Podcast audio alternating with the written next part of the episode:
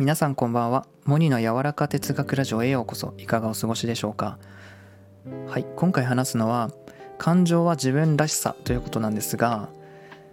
感情を素直に出すっていうことは自分らしさにとても関連強いことだと思いました。そこで今回短いストーリーをねお話しさせていただきます。まあそれはムーミンのお話になるんですがニンニというね姿の見えない女の子が出てくる回があるんですよ。で今回のサムネイルにさせていただいてるこの女の子ですね。ニンニ姿の見えない女の子なんですけど最初はこんな洋服までも見えてなかったんですよ。最初は本当首元のねこの鈴だけだったんですね。でまずニンニがなぜ透明なのか透明になってしまったのかというところからお話しするんですけどニンニにはこの一緒に暮らしていたおばさんがいたんですね。でこのおばさんがとても皮肉屋な人でおばさんの皮肉はこう少しずつニンニをね蝕んでいくんです。でそして自分に自信をなくしてしまってニンニは心を閉ざしてしまうと、うん、で気づいた時には姿が見えなくなってしまっていたというねこの背景があります。でムーミンたちと出会って一緒に暮らすようになるんですね。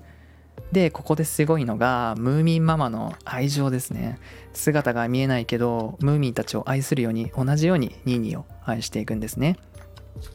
この最初鈴の音でねイエスとかノーをこう聞き分けてコミュニケーションとかするんですよ。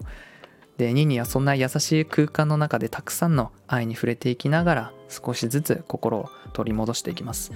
で足元からだんだんね見えるようになってきてムーミンたちは喜び合うんですよ。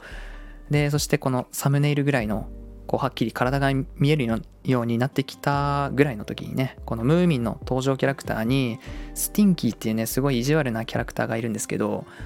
こう傷つくことを言われてまた姿がね見えなくなってしまったりするんですよね。でこれアニメとか小説読んだことある人ならわかるんですけどこの時のスティンキーマジでふざけんなって思うんですよね。やりすぎだと思うんですよ本当に。で例えば穴にね落とされてしまってで岩で塞がれるんですよ。でまだニンには声が出ないからムーミンたちが探していても気づかないと、うん、だけどねここで「助けて」って初めて声が出て声を取り戻していくんです。